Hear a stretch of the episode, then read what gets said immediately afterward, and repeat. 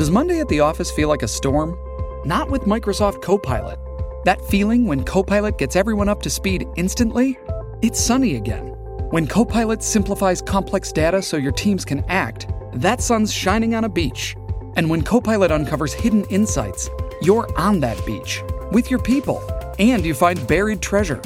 That's Microsoft Copilot. Learn more at Microsoft.com/slash AI for all. I'm John Ryan, and this is Pod Roast. This week, a raspy Demi Moore promises sex and longing with female pleasure at its centre. And Teach Me a Lesson, a celebration of teachers from Greg James and his missus. So, Archewell Audio's now gone 52 days without any new audio, probably too busy trying for that baby. Just been a bit sick in my mouth. Did you see his feet? Talking of terrible sex, Dirty Diana is a six part podcast series starring and co produced by Demi Moore. As an escape from her carefully curated life and dying marriage, Diana secretly runs an erotic website where women reveal their intimate sexual fantasies. Before this one starts, there's an announcement. Please be advised this show contains adult language and explicit scenes. Not advised for persons under 17. Dirty Diana is presented by Dipsea, which says Desire, apparently, is a fire that deserves to be stoked if you're over 17. Love the fact it's 17, not 16 or 18, 17. Now, a confession. I don't do radio drama. I love both, love drama, love radio, but can't get past thinking of them stood at microphones. Maybe with a man standing by with coconuts in case there are any passing horses, or one of those weird half staircases that goes halfway up the wall, or a door covered in bells and knockers but I'll try and soldier on for pod roast. It begins with a conversation between Demi and Liz, a British woman. Demi's voice is the weirdest thing going on here. It's raspy, hoarse, like Yoda in a frock. They're in a counselling room and talking about a borderline ridiculous fantasy. What's your fantasy? asks Yoda at Demi. Uh, she's on a train, says this woman, and sees a hotter, younger version of her husband.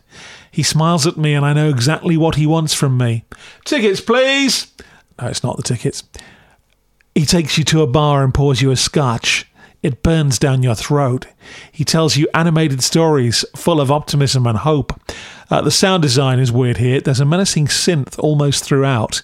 Uh, the occasional ambient effect from Demi's office, the door opening, for example, the whoosh of the train. Within four minutes, we've played footsie in the bar, and you feel a jolt of cliche, sorry, electricity, and you freeze because you're married. They go to a private car. Handy. You hear the sound effect of the door opening and closing, and the dealing of playing cards as this mysterious stranger suggests you play strip poker with him. So far, this has all the allure of a reader's letter in Razzle magazine, circle 1983. He loses his hand at strip poker. What a surprise. Takes off his shirt, and Liz admits that's how she knows she wants to lose the game. And she does, until she's completely naked. Then it gets slightly hardcore, at least hardcore action, but softcore words. He doesn't smell of the act, but of her husband's college aftershave. He describes any intimate areas as my body. He does things to me that I never let my husband do, she says. Like what? Rasps Demi. Well, I won't say, but that thing you're imagining, yes, especially if you watch too much actual porn, yes, that is what he wants to do. An alarm goes off, and that's the transition to another scene. Thank goodness, given that the euphemisms to describe what was going on in Liz's fantasy were so ramped up, I was genuinely confused. We're into Me's bed now, or should that be the eponymous Dirty Diana? She's waking up and taking migraine medication and her husband Oliver has what she calls sick breath. Nice. He tries to initiate sex or needs to really be close to you. They row over his breath. And we cut to Diana is with her shrink. She croaks to her doctor she needs more Xanax to deal with her intrusive thoughts. Oliver feels more like a roommate than a husband, but she doesn't miss the intimacy with him. It zips along. We're at another scene now. Someone's parked in Diana's spot at work. I'm not making this up. This is genuinely how exciting it is.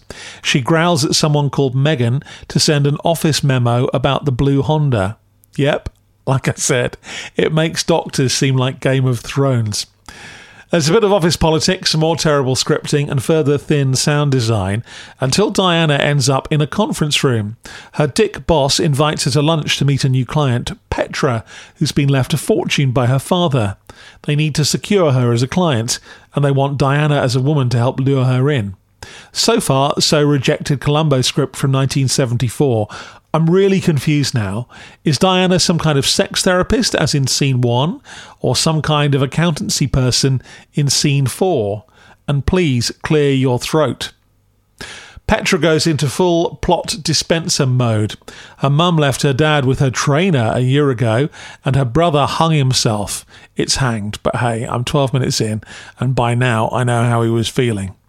So she was the third choice for beneficiary. She's going to give it all away to animal shelters, her Reiki healer, and a documentary maker. She takes her leave of Diana and her boss. You can hear the clip, clip, clip of her heels on the restaurant floor, like she's stamping every footstep. That actually made me laugh out loud. Diana's sent after her. Petra asks if she smells of death. It was a steak restaurant, you see, and she's vegetarian. She literally asked Demi slash Diana to sniff her dress. I think we can guess where this is going. Another swift scene change, and the two are drinking kombucha. It's introduced so inelegantly it may well be a sponsor mention, I don't know. Petra says she didn't have friends like Diana when she was growing up. She's impetuous, indulgent, and romantic. She says if you want to do something out of the norm, find a way to be in the norm and still do it. Then uses a bizarre metaphor to explain it a paedophile who investigates sex crimes. Weird. What's your loophole? says Petra, suggesting that Diana is too interesting not to have one, based on very little evidence, to be frank. They talk about Petra's investment, it's as dull as it sounds. Diana goes back to the office, but there's a Liam there to see her. She rasps it's her car washer, but clearly they have some other history. We're not doing a drug deal. It's totally legal to record women's fantasies and put them out on a website, he says. All right, so that finally explains scene one. He says he's paid her some cash and pleads for more recordings. It's an opportune moment for Shana Feste to pop up over a plinky plonk piano. She's the creator and director of this nonsense. She does the plug for Dipsea, an app that depicts sex as a healthy part of life. Then there's an ad for shampoo. There's a nine second gap and we're back to the drama, if you can call it drama. A group of women are tunelessly singing Kool and the Gang in a restaurant without any backing for presumably music rights reasons. Eric is their server, and the women are Lauren, Diana, and Cassie. They're drunk, giggly, and on a night out, gossiping about a friend who leaves her knickers in a bar for a barman every Friday. Diana gets all pompous about Knicker Lady, about how they shouldn't slut shame, basically, and it leads into a conversation about how Diana and Oliver haven't bumped uglies for a year and what they might do to light the spark.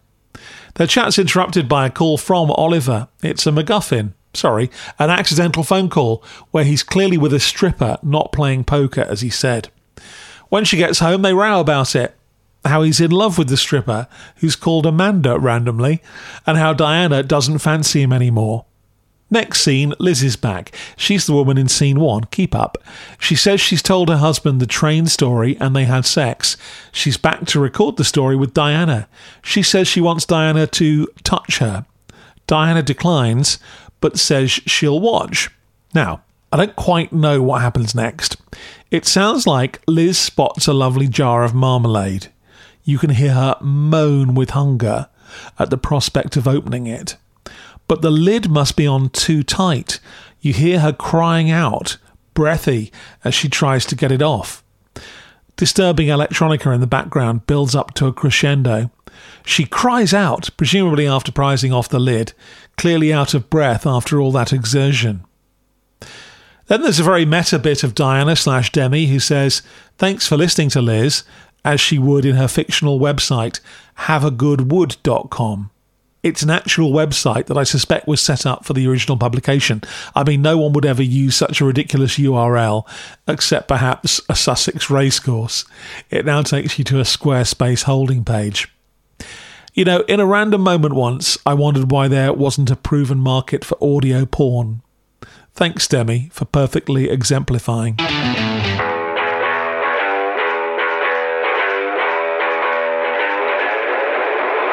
Bella Mackie is a writer and columnist who's graced Vogue, Vice, and The Guardian. She turned her attention to podcasting in a Vogue article recently, talking about brevity, the need for editing, and how crafting a good podcast may sound seemingly effortless, but is a lot of work.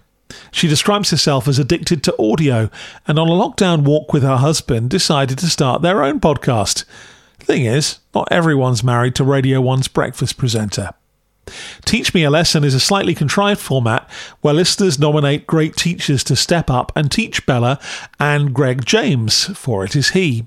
They start with a promise from Greg that by the end of this podcast, we're going to answer the question, cue Bella, are people born evil? Before a slightly apologetic, jangly theme tune cuts in. Now get used to that, you're going to hear a lot of it.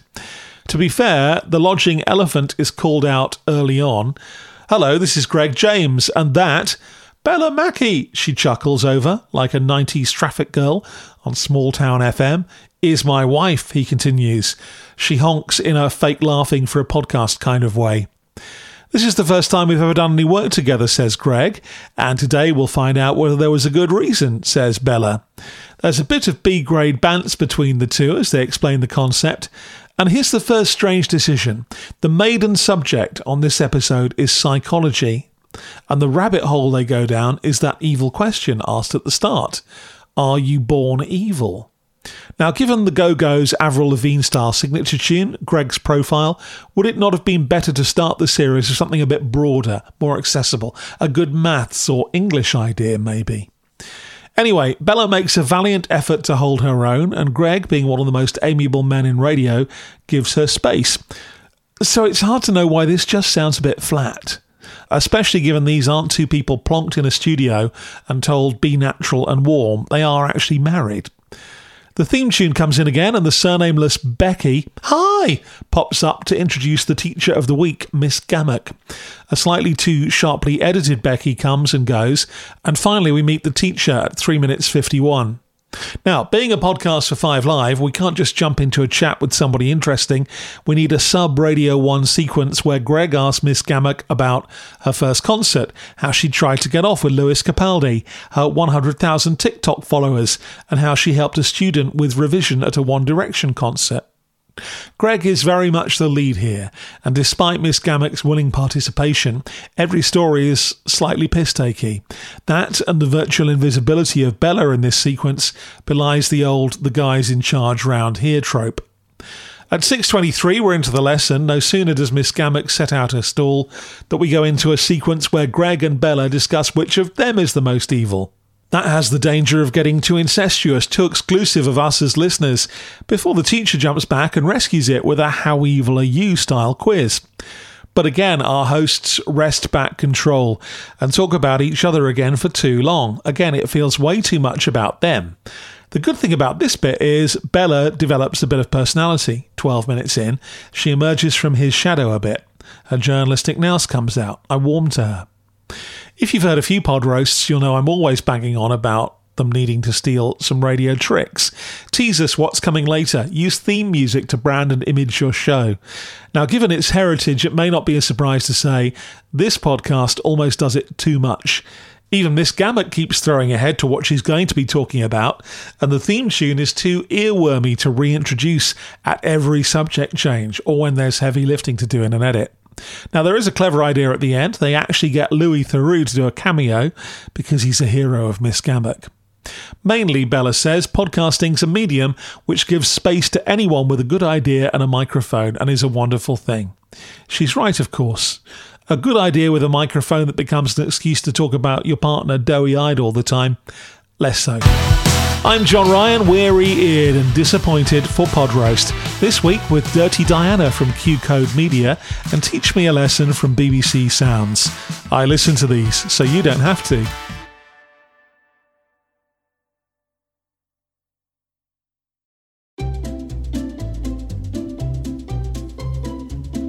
Hello, and welcome to Novel Conversations, a podcast about the world's greatest stories. I'm your host, Frank Lavallo, and for each episode of Novel Conversations, I talk to two readers about one book. and together we summarize the story for you.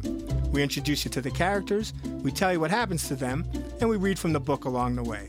So if you love hearing a good story, you're in the right place. Our ninth season is coming this fall. Tune in to hear from some of the all time great authors Charles Dickens, Jules Verne, F. Scott Fitzgerald, and more. Subscribe to Novel Conversations wherever you listen to podcasts.